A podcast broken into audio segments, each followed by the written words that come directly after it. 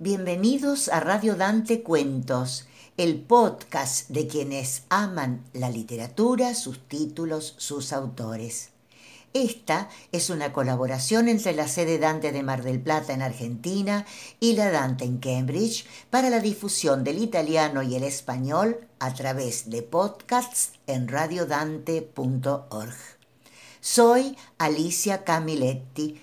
Hoy narramos el tango Cuatro Conferencias de Jorge Luis Borges, el libro que se editó en España en el año 2016.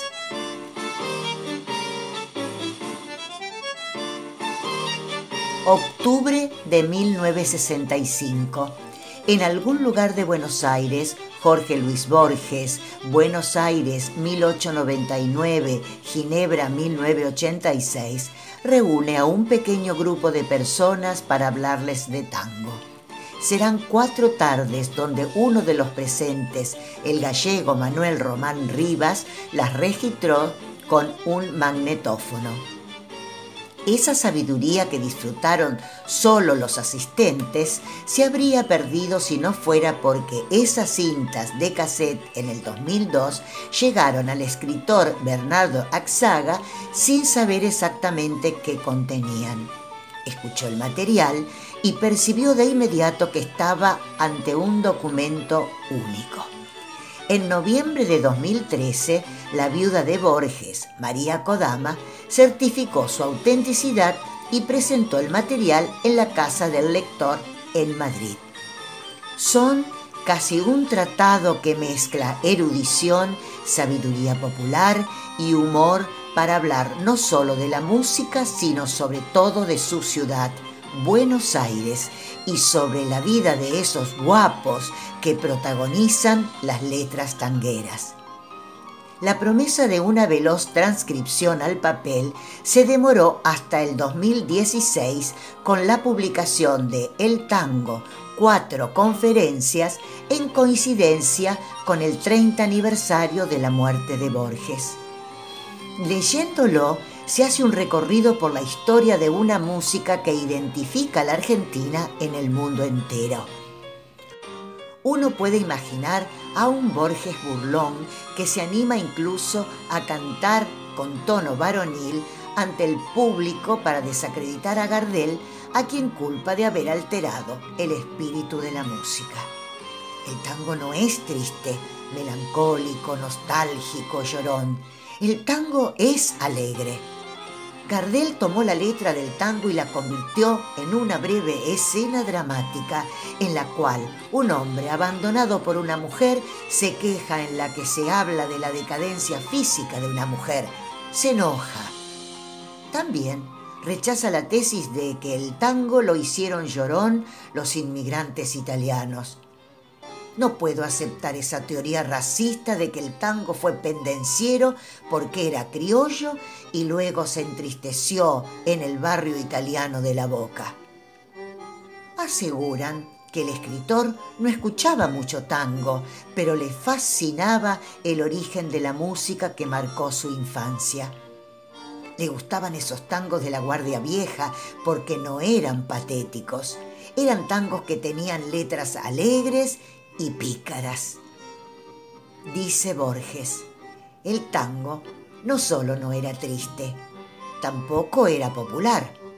No surge en los barrios bajos, sino en los prostíbulos, donde había compadritos de origen humilde, pero también niños bien buscando diversión. Los primeros tangos se tocaban con piano, flauta y violín.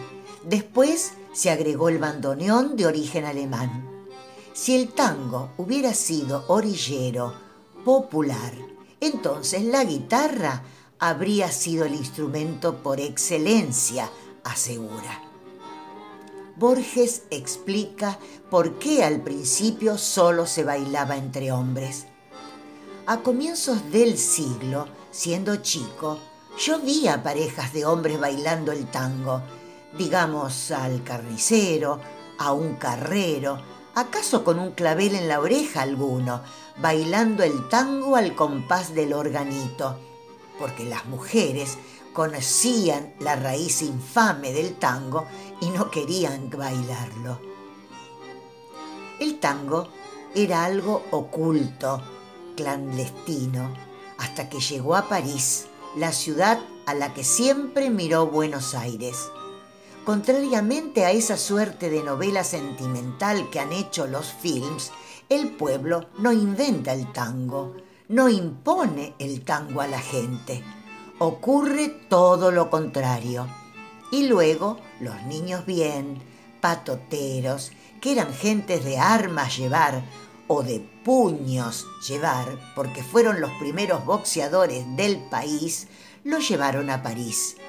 Y cuando el baile fue aprobado y adesentado en París, entonces el barrio norte, digamos, lo impuso a Buenos Aires. En este tema, para Borges, el tango es todo una excusa para hablar de una Argentina desaparecida y contar anécdotas que explican más que los libros de historias. De esa vida, de los guapos que matan y mueren solo para mantener su fama de valientes, obligados a aceptar cualquier duelo, y de un país que en aquel momento crecía y asombraba al mundo. Gracias por habernos acompañado. Les recordamos nuestro sitio internet radiodante.org y que pueden contactarnos para comentarios, colaboraciones o noticias escribiéndonos a redaccione@radiodante.org. No olviden de seguirnos también en nuestra página Facebook, Radio Dante.